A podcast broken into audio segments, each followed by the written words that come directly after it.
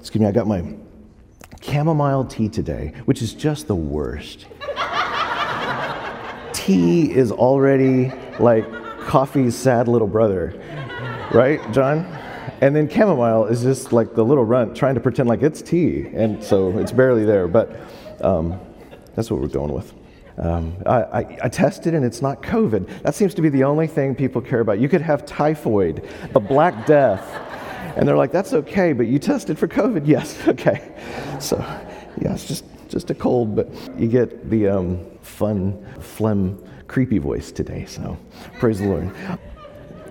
I'm happy to be back with you. We're marching toward Easter. We're unlocking some of the codes that are kind of in the, uh, the book of, of Mark. And uh, by the way, I was so blessed last week by the message preached by Melissa. Wasn't that good? If you weren't here, make sure you go back and listen to it. It was really powerful. Some powerful truths out of the Gospel of John, which is her favorite gospel, and that's cute, even though she's wrong, because um, Mark is just the more awesome. No, no, no, I'm kidding. All the gospels are good. Um, Mark is just a little gooder. Again, I'm kidding. The interesting things about the Gospel of Mark. It is, uh, I do, I do love the Gospel. I've just like come to like really love Mark. Um, uh, for one interesting thing, it's if you look at it, it's the shortest of all the Gospels by far. It has like half the number of verses, half. Uh, it has like 15,000 words compared to the next Gospel, Luke, which is like 25,000 words. Um, it is uh, also it's considered one of the earliest gospels ever written. It's like the source material for so much else that was written.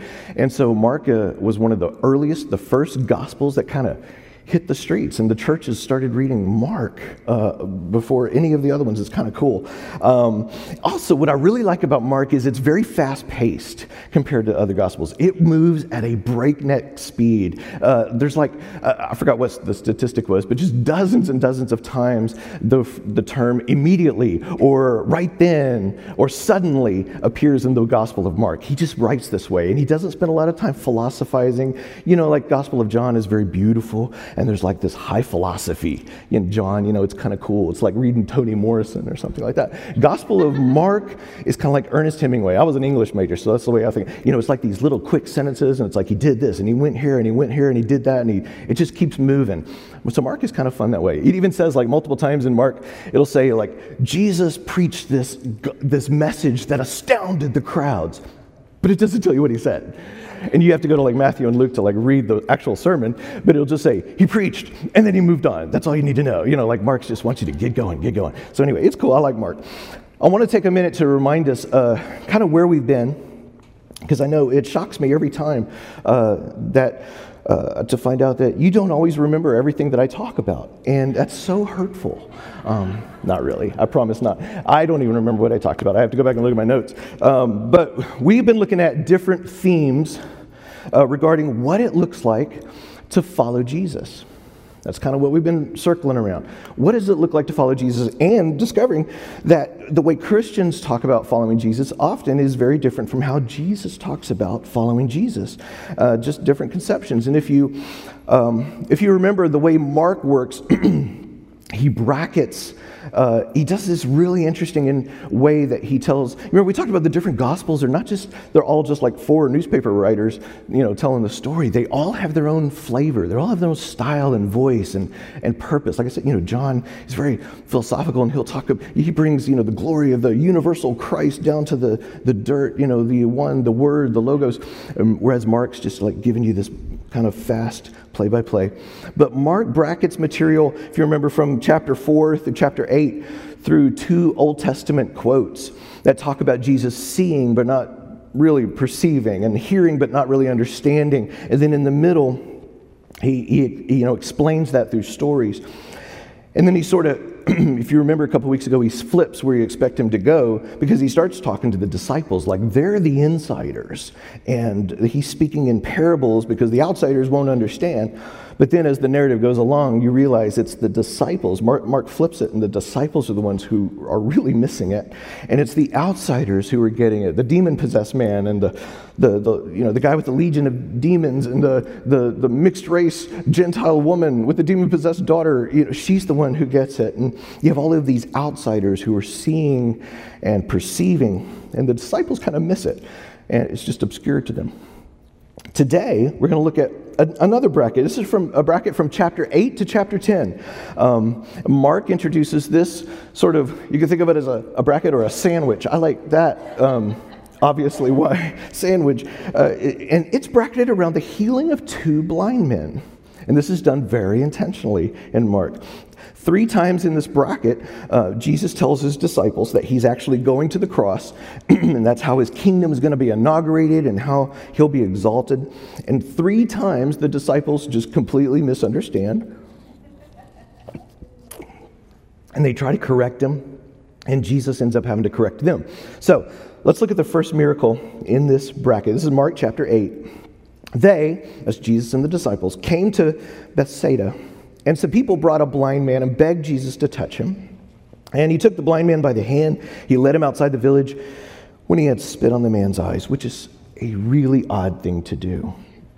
And I've heard a lot of explanations for what's going on here, uh, but with the spitting, there's some cultural context behind that. It wasn't like a completely out of left field thing for him to do. It was still odd, but we really don't have time to go into it here. But he spit in the man's eyes. And then Jesus asked him, Do you see anything?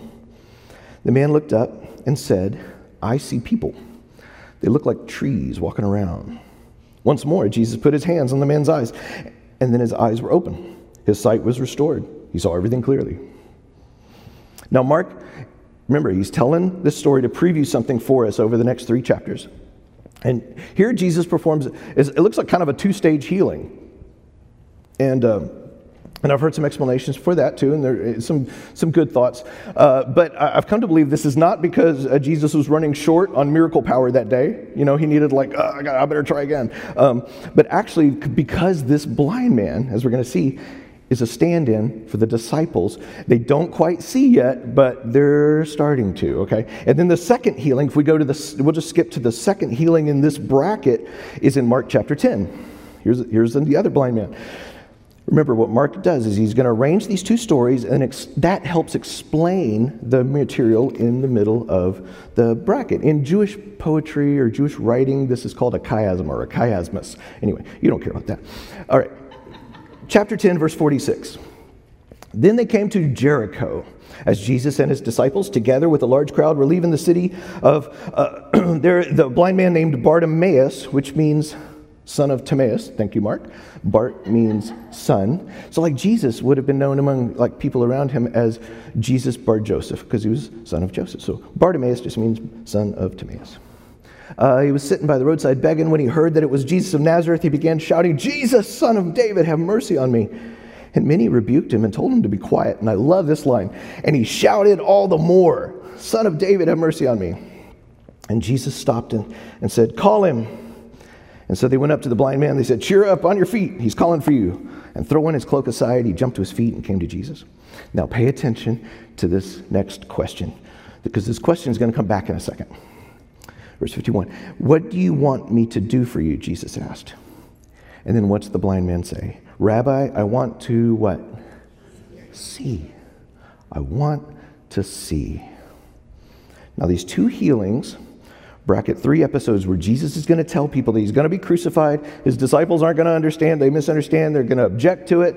And Jesus has to correct them. The first time Jesus is talking to his disciples, you might remember from a couple weeks ago, he says, um, Who do the people say that I am? And they're like, Oh, they think you might be a prophet. And he goes, Well, who do you think? And they're like, You're the, remember, Peter says, You're the Messiah. And Jesus says, That's right. Don't tell anybody. I got to go suffer. I'm going to go suffer and die. And Jesus, remember, he rebukes Jesus. Uh, Peter rebukes Jesus, which you never want to do because Jesus will rebuke you right back. And then Jesus says this in Mark 8, just to review, this is review. Whoever wants to be my disciple must deny themselves and what? Take up their cross and follow me. For whoever wants to save their life will lose it. Whoever loses their life for me, for the gospel, will save it, which is beautiful, but none of us really believe that. What Jesus does here and we, we covered this a couple weeks ago, is Jesus introduces the cross. Not just as a place where Jesus goes to die and rescue humanity from into heaven, but he introduces the cross as a way of life. He introduces the cross as a, as a pattern or a posture for living.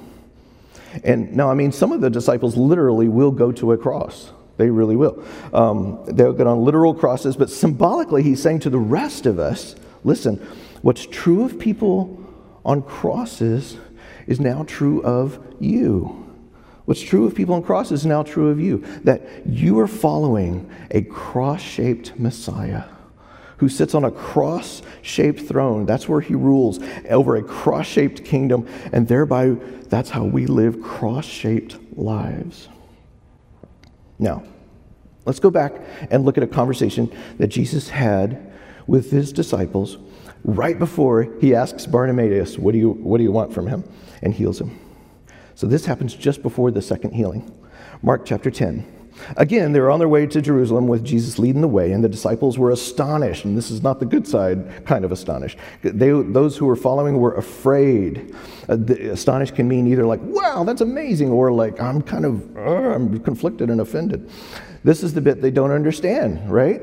Uh, they get that there's a kingdom. He's been talking about kingdom. They get that he's going to be the king. That's awesome. And they understand there's glory involved, but they don't understand that the way this is going to be inaugurated is through suffering and through serving other people, not from a position of power, but as servants. Uh, and, and, it just doesn't make any sense to them this, that there's cross shaped glory that's going to lead to a cross shaped victory. It says again, he took the 12 aside and told them what was going to happen to him. We're going to go to Jerusalem. Now, that seems pretty clear to me. We're going to go to Jerusalem. And the Son of Man, that's a reference to the Messiah out of Daniel chapter 7. That he, Jesus uses the term to refer to himself. He'll call himself the Son of Man a lot. The Son of Man will be delivered over to the chief priests and the teachers of the law. They will condemn him to death, will hand him over to the Gentiles, the Romans, who will mock him and spit him and flog him and kill him. And then three days later, he will rise. It's pretty heavy stuff. Then John, James and John, the sons of Zebedee, came to him. Teacher, we want you to do for us whatever we ask. Cool. And then notice what do you want me to do? There's the same question, right? We, we recognize that question now. Same one he's about to ask the blind man in a few seconds. But notice how the disciples answer. The blind man says, Lord, I want to see, which is the point of the whole section, seeing Jesus clearly. What do the disciples say? Let one of us sit on your right hand and the other at your left in your glory. In other words, Jesus, we know that it's going to be awesome here in a second because you are fixing to like come into glory in Jerusalem, and we'd like the places of honor. Now, I'm sure, I know a lot of you probably know this, but um, in, in Roman culture, like where you sat at a banquet was a real signifier of your importance. And so the host of the banquet would sit usually in the center. He would have a real prominent place uh, at the center, and he would usually be higher. So, like, even elevation was important. So, he'd like have milk crates under his chair, you know, so he could like wave it, wave at his guests. He'd be up high. And then people in sort of descending order of importance would be seated around. If there were like, if he was like somebody really important, like a conqueror, and there was enemies who were conquered, they would be placed at his feet, right? That's where you would put like them. They would, you know, bring him in just for fun. Um, and so it was kind of like the high school cafeteria, you can imagine. You had the really cool people, uh, you know, at that table, um, which I always saw from afar and it looked amazing. Because over here, you had like the really uncool people. And those of us, me and the other lonely guys who listened to a lot of Rush and, you know, argued over like who would win between Dukes of Hazzard and Knight Rider, that, we were over at that table, cool people at this table. And James, uh, I know it's like, if you're like under 40, you have no idea what I'm talking about. James and John, so they come to Jesus and they're like, We would really love the preeminent spots at the table if it's cool with you, Jesus. And Jesus responds, and I don't know how many times uh, he has said this to me. He says this You don't know what you're asking. Can you drink the cup? Wait, did I do this? Oh, wait, here we go. Can you drink the cup of suffering I am about to drink, or be baptized with the baptism of suffering I am about to undergo? In other words, you think it's just glory. And I'm telling you, there's suffering first, there's humiliation first. And, and they ignorantly are like, sure, we can.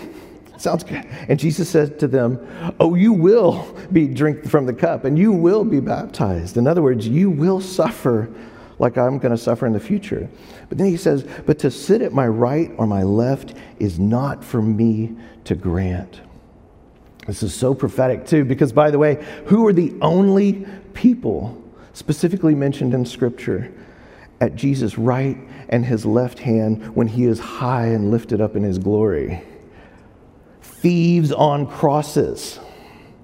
When Jesus is high and lifted up, that is who is, is at his right and his left people getting crucified right next to him. This is why Jesus says, You don't know what you're asking. Verse 41. When the other 10, I love this, when the other 10 disciples heard about this, they became indignant. Now, why do you think they were mad? Because they didn't think of this first. They, they're mad that the other guys thought to ask about this first, right? And Jesus called them together and said, You know what? You know that those who are regarded as rulers of the Gentiles lord their authority over their subjects, and the high officials exercise authority over them. And there's this great line not so with you. Instead, whoever wants to be great among you must be your servant, and whoever wants to be first must be slave of all. For even the Son of Man did not come to be served, but to serve and to give his life as a ransom for many. Now, I assume there's a few of us who've been in church for a while. Right? I look around, I see a lot of kind of long time church people, right? And uh, we've been in church, we've heard this stuff. These probably aren't verses like you're like, oh, I've never heard that. No, you've probably heard this. I know. And we're like, yeah, yeah, I know. Jesus is crucified, yeah, and he suffers, and we got that. We're not like those silly disciples who were saying, you know, who's the greatest. And, and we know that, of course, greatness in the kingdom means, you know, humbling ourselves and giving status to no status people. We get that, you know, and loving the marginalized and welcoming them into our community and showing them hospitality. We all know that. And of course, we know that leadership is really just being a servant of everybody. We all know that. But none of us really believe this. Because, because what is the way, what is the natural thing in your mind that the, if you're like me, maybe I'm projecting too much. What is the, that voice when you hear things like the Sermon on the Mount and loving your enemies. The thing that wants to speak up is that's sweet, but that's not the way the real world works, right? We, we don't believe that this is the way the world really works. Uh, there was a political pundit. I won't mention any names because I don't want everybody to get upset or anything. It's just, it's just an example. There was a political pundit last, I think it was last year, 2022, they, they, and it got famous because it all went around viral. And they were, they were talking to a big room full of like a, it was like a conference or something. And there was a big room full of, uh, it was like mostly like good American Christians. And, and this political pundit got up there and he said, he said, where's, where's my thing? He goes, We've tried Jesus' method of turning the other cheek, and it doesn't work anymore. Now it's time we fight. And I'm telling you, the Christians in the audience roared with approval right? Because that's, that's what that little voice inside tells us. Like, that's really nice and all. But sometimes, I mean, sometimes, there's, there's really bad people out there. They have an agenda, right? And it's time we stop acting like Jesus and we draw some swords. And so I want us to remember this. I want us to remember that when people try to tell you that that Jesus stuff, all that Sermon on the Mount stuff, that love your enemy stuff, is sweet, but it doesn't really work in the real world. Understand that what they're saying is that doesn't work in the fallen world. And they're right. They're absolutely right. Here's an inside secret for us Jesus is not giving us advice on how to succeed in the real world.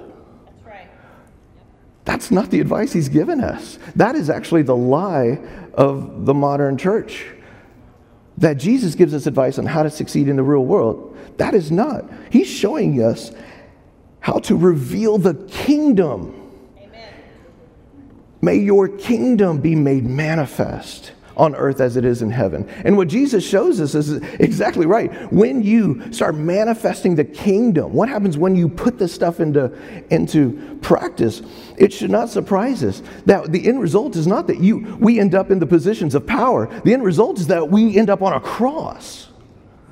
That is what Jesus demonstrates for us, right? I think about, I think about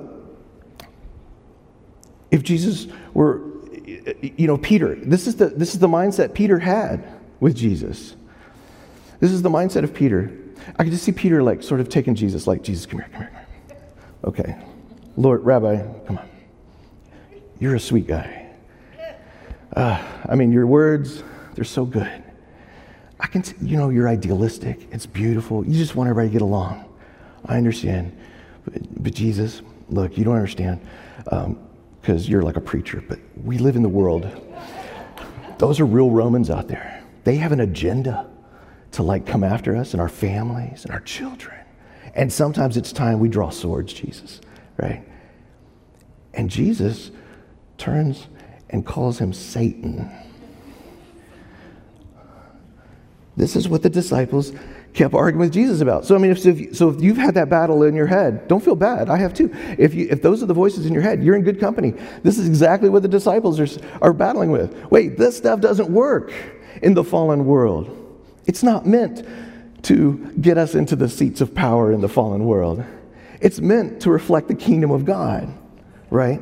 To show the difference. And so, and so, uh, I want to look at this conversation. Let's look at this conversation Jesus has with the disciples. In the end, this is a, no, in the middle of this bracket of Mark chapter 9. It's the second time. Let's see, verse 30. It's the second time he tells them he's going to suffer and he's going to die, and predictably, they don't get it. They left that place and they passed through Galilee, and Jesus did not want anyone to know where they were because he's teaching his disciples. And what was he teaching them? He says, Hey guys, the Son of Man is going to be delivered into the hands of, this sounds like uh, we're on repeat, right? The Son of Man is going to be delivered into the hands of men. They will kill him, and after three days he will rise again. So Jesus has announced his kingdom is this cross shaped kingdom, but they're still fuzzy. It says, When he was in the house, he asked them, What were you guys arguing about there on the road while I was telling you about my whole, you know, death and suffering thing. What were you guys talking about? And they kept quiet because mm, they were arguing about who was the greatest disciple. How glorious are these guys, right? Oh, man. If you've ever been to a pastor's conference, it sounds a lot like this, I have to be honest. Uh, I'm not going to lie. I've been guilty of this. I've been guilty of this. It's because we're we baked into this, right? It's it's like part of our culture. It's why we have Christian magazines that every year their best-selling issue is the hundred biggest churches, as if that equals the hundred best churches. Because that's the way we think, right? This, in spite of the fact that we follow a man who says, if you will be the greatest, you must be the servant of all. The best churches, I just guarantee you, are the ones that nobody's heard about except for the community that they're blessing. That's where Jesus does his work, and they're changing lives. Hallelujah. The, the reason why some churches don't see the power of God is because they're so preoccupied with their own greatness. Hmm. God may not, may that not be us. Amen. May it not be us. Uh, I say that humbly and, and convictedly. May that not be us. Jesus shines brightness, brightest in our weakness, not in our strengths. So these disciples, even though Jesus, he's speaking very plainly to them, they cannot imagine a kingdom with suffering or martyrdom or humiliation at the center of it. They can't. I mean, a kingdom built on serving, a kingdom built on nonviolent forgiveness and enemy love they can't imagine it. So, it says Jesus sits down. And whenever Jesus sits down in the Gospels, you know, you better get ready because we're getting serious. And he called the 12 to him. He says, Listen, and I know, again, these are, these are nice Christian words, but let me, anyone, he says, anyone who wants to be first must be the very last and the servant of all. He says, Okay, you want to see greatness? Guys, I'll tell you what greatness is. And then he took a little child from among them, and he placed them in the middle of the twelve. And then he took the child in his arms, and he says, Whoever welcomes one of these little ones into my name, in my name, welcomes me. Now, it's interesting because for us, when we read this, we think that's adorable. That's really sweet. Because um, children, you know, we think are adorable. They're like, you know, better than puppies, right? Children are like little precious moment figurines, you know. Um, for us, childlike faith, that sounds like that's a good thing. But in the ancient world, there was nothing good about childlike at all. Children were a drain on resources.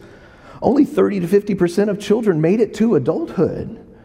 And they had absolutely no rights, you know, uh, up until the, in Jewish culture, up until they were bar, bar mitzvah or bat mitzvah, they, they, they weren't even considered like real humans yet. And in the Roman culture, they were even worse. I won't even go into it. You know, the way they were treated as things, no social honor, no social status. And what does Jesus do? He says, Guys, I'm going to suffer, I'm going to die. And oh, you were talking about the greatest. Well, let me show you who the greatest is. And he pulls this no status, anonymous kid into the middle. And he said, Whoever welcomes this young one welcomes me. And again, all those good church people are like, Yeah, yeah, I know. But, but what's Jesus doing? He's revealing to us that he actually conceives of a community of, of disciples that would welcome and give honor to marginalized people, oppressed people, no status people. And that when we do that, we are welcoming Jesus in our midst. It's like an entirely different way of thinking, but it's totally consistent with what Jesus does over and over throughout his life. Jesus, and what he does himself, he takes the place of lowest social honor in order to, to expend himself for the sake of other people. And then he invites us to take up your cross and follow me. So, what does that look like? There's a beautiful passage uh, the Apostle Paul writes in um, his letter to the Philippian church, Philippians, Philippian church, yeah. In chapter 2. He says, In your relationships with other people, with one another. So let's, let's just assume he wrote this to Generations Church. In your relationships with one another, have the same mindset as Christ Jesus, who being in very nature God. Now, what that means, being in very nature God, that means he, had, he was God. He had all the rights, privileges, prerogatives of God, like he was God, right? Everything that being God meant you could have, Jesus has all of that. Now, when you and I, if you and I have all of that, we ain't giving that up, right? I mean, that's a sweet place we've achieved right there. But Jesus, he has it all. And it says he did not consider equality with God something to be used to his own advantage, but rather he made himself nothing. How did he do that? By taking, taking the very nature of a servant in the form of a human. A servant. So we would agree that's a pretty big step down for God to take. And then not only, not only as a human, to become as a servant. I mean, it would have been a step down to, for him to, you know, come back as a human king, but he came as a servant. And being found in appearance as a man, he humbled himself. He descended that ladder of social honor. I mean, it's about as low. He, he dying literally the most, he died literally the most socially dishonorable, unspeakable death you can imagine in the ancient world death on a cross. This is the sh- cross shaped greatness that he models for us. This is cross shaped greatness. You and I, we sit in a, um, we sit between a religious culture and a secular culture that both worship at the altar of bigger and better and more. That's just that's the waters we soak in. We follow this Jesus who blazes a trail into humility, the loss of social status, not claiming our rights, but rather yielding our rights for the sake of other people. Not claiming our entitlements, but yielding our entitlements for the sake of others. Not exercising power over other people so they, we can get them to behave the way we want to, but serving them serving those people so that they sense how much the Lord is reaching out to them in love and not in vengeance. Not using what we have to our own advantage and gain, but using what He's given us, using all the blessings He's given us for the sake of others, even if it humiliates us in the process. Nobody told me that's what I was signing up for, right? When, when I prayed that prayer and invited Jesus into my heart.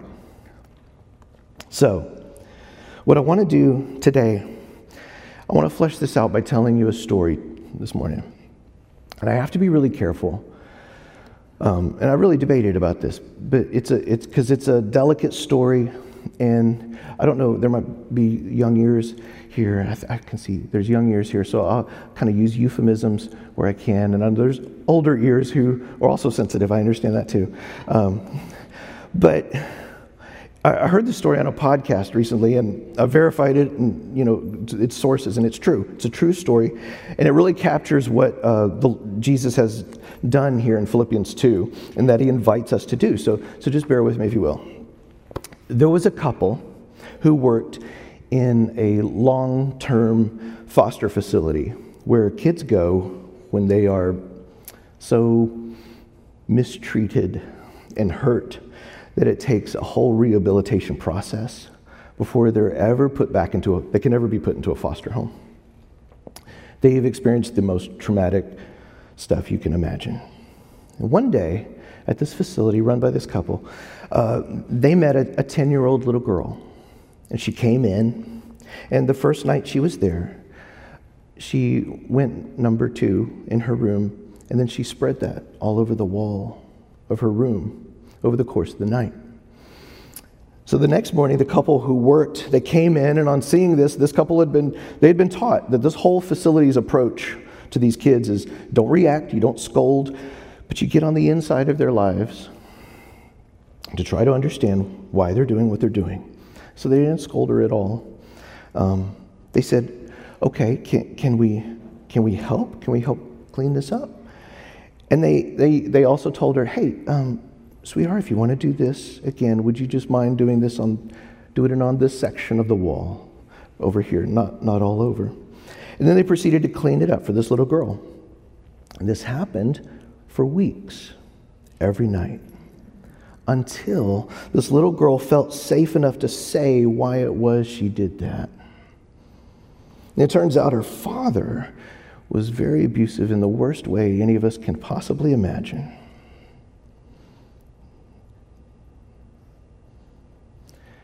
And while this was happening, uh, I think she was about four or five she had an accident uh, in one of these incidents with her father. She had an accident, and the smell of the accident drove the father away. And this little girl realized that if she took the stuff and smeared it all over her room, she would be safe. So for her, what would have smelled revolting was the smell of what? Safety. And when they learned this, this remarkable couple. Uh, I can't imagine this, but they entered into her world. And so they helped her do this for weeks, every night. They helped her do this to communicate to her that they wanted her to be safe too. And this went on for months until one day she didn't need that smell to feel safe anymore. Now, I heard this story and how that couple approached this wounded little girl.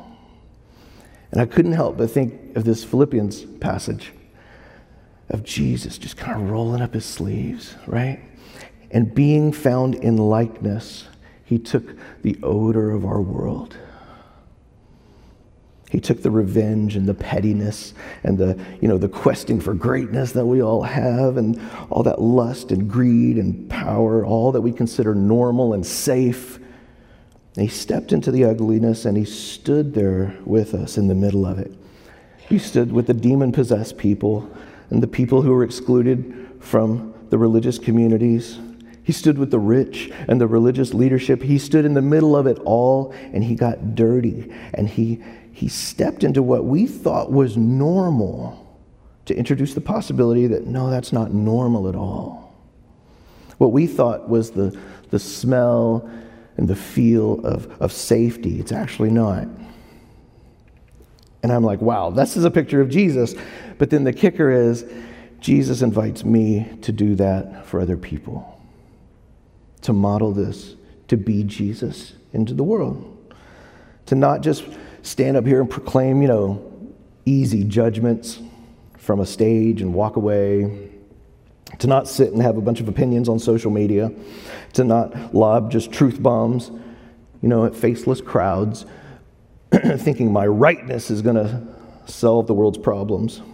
And not just to stay at a safe distance, but to join people in their normal and pray that God might use me to open up a possibility that that isn't safety and security, but it's a substitute for something better that is.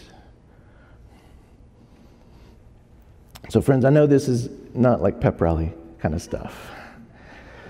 It's, it's, it's thick, it's heavy stuff. I know it's, it's hard, heavy stuff. This is, this is Lent stuff, right? But Jesus, what's amazing is he actually calls this way of life light and easy.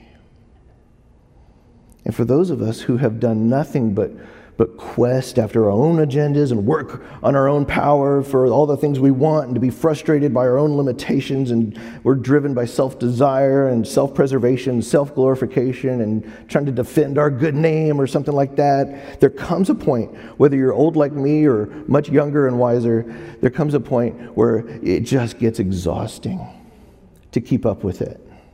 And you realize it's just not the way we were meant to live. It's not the way we were meant to live. And it's at that moment that Jesus invites us to come and take up our cross. What does that mean? Does that mean not having any fun? No, it's not anything about that. Does that mean that God doesn't want to bless you and prosper you and heal you and fill you with his joy and his peace? No way. That's not what it means.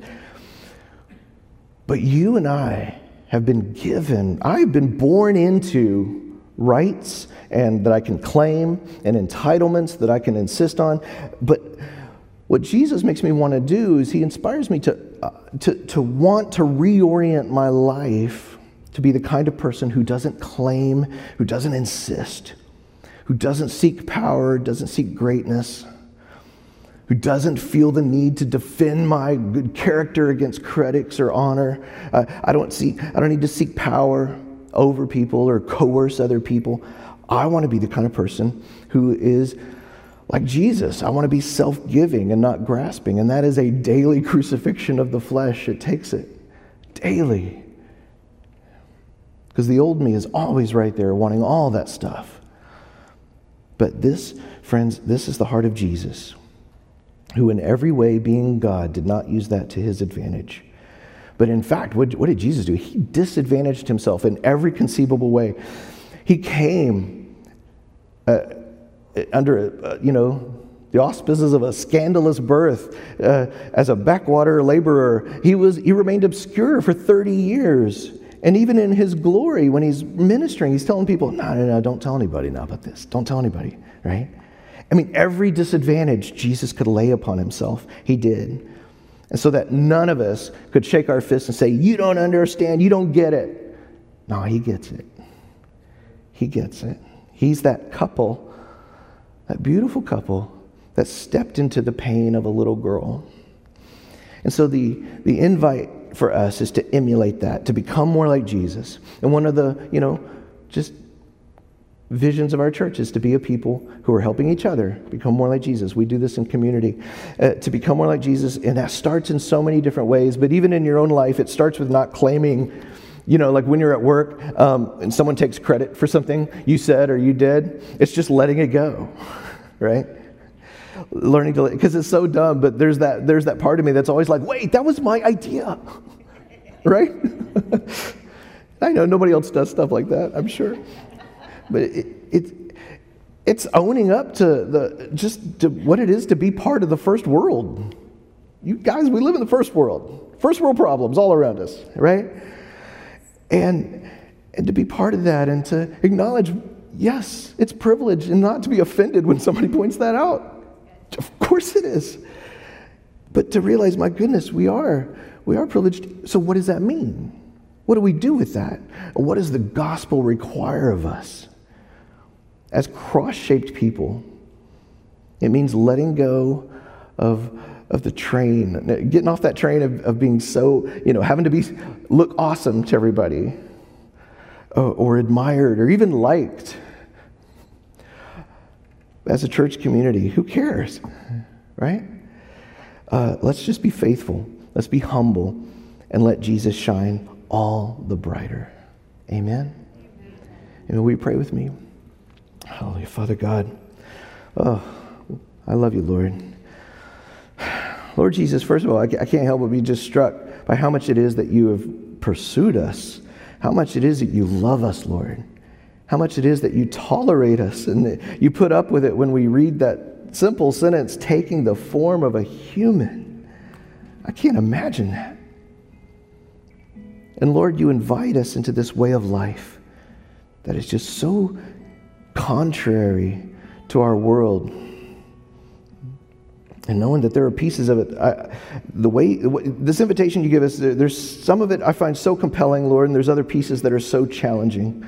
God, I just pray that you would continue to refresh our imaginations about what it is to follow, how it is that we're to live.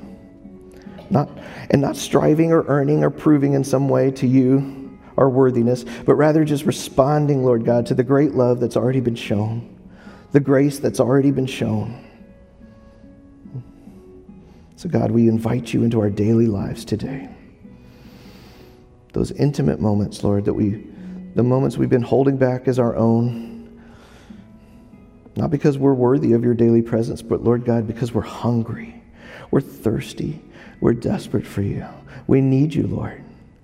We want to put off all the ways in which we, we chase those empty, foul things that feel like protection and safety. Lord, we want, we want to sit and learn to trust and to rest. Help us, Lord, as we pray today. In the name of Jesus. Amen. Hallelujah. Amen. We'll stand to your feet this morning. Our prayer partners are coming forward. If there's anything you need prayer about, please come forward. Don't leave without asking these guys to pray with you. They are faith filled prayer warriors. They have like PhDs in prayer. I'm telling you what, they know how to pray. And so it will bless you as much as it blesses them to pray for you and to, to walk into that, to step into that situation, whatever it is, to step into that with you and to pray for you. Amen. And uh, if you want to say yes to Jesus for the first time today, after after this hard message, my goodness, God bless you. It'll be it'll be a much different kind of message on Easter, I promise. Um, but yeah, this is the time. Say yes, because He does. He His way is easy and His burden is light. It really is. You, he just you can't even believe it until you step into it. And He loves you and He forgives you everything, everything. It's all forgotten in the mind of Jesus. He loves you so much. Sisters and brothers, may the Lord bless you and keep you. May He make His face to shine upon you and be gracious to you. May He lift His countenance and just pour out His mercy into your life in this day that we're living in. Grace and peace be with you. Bye bye.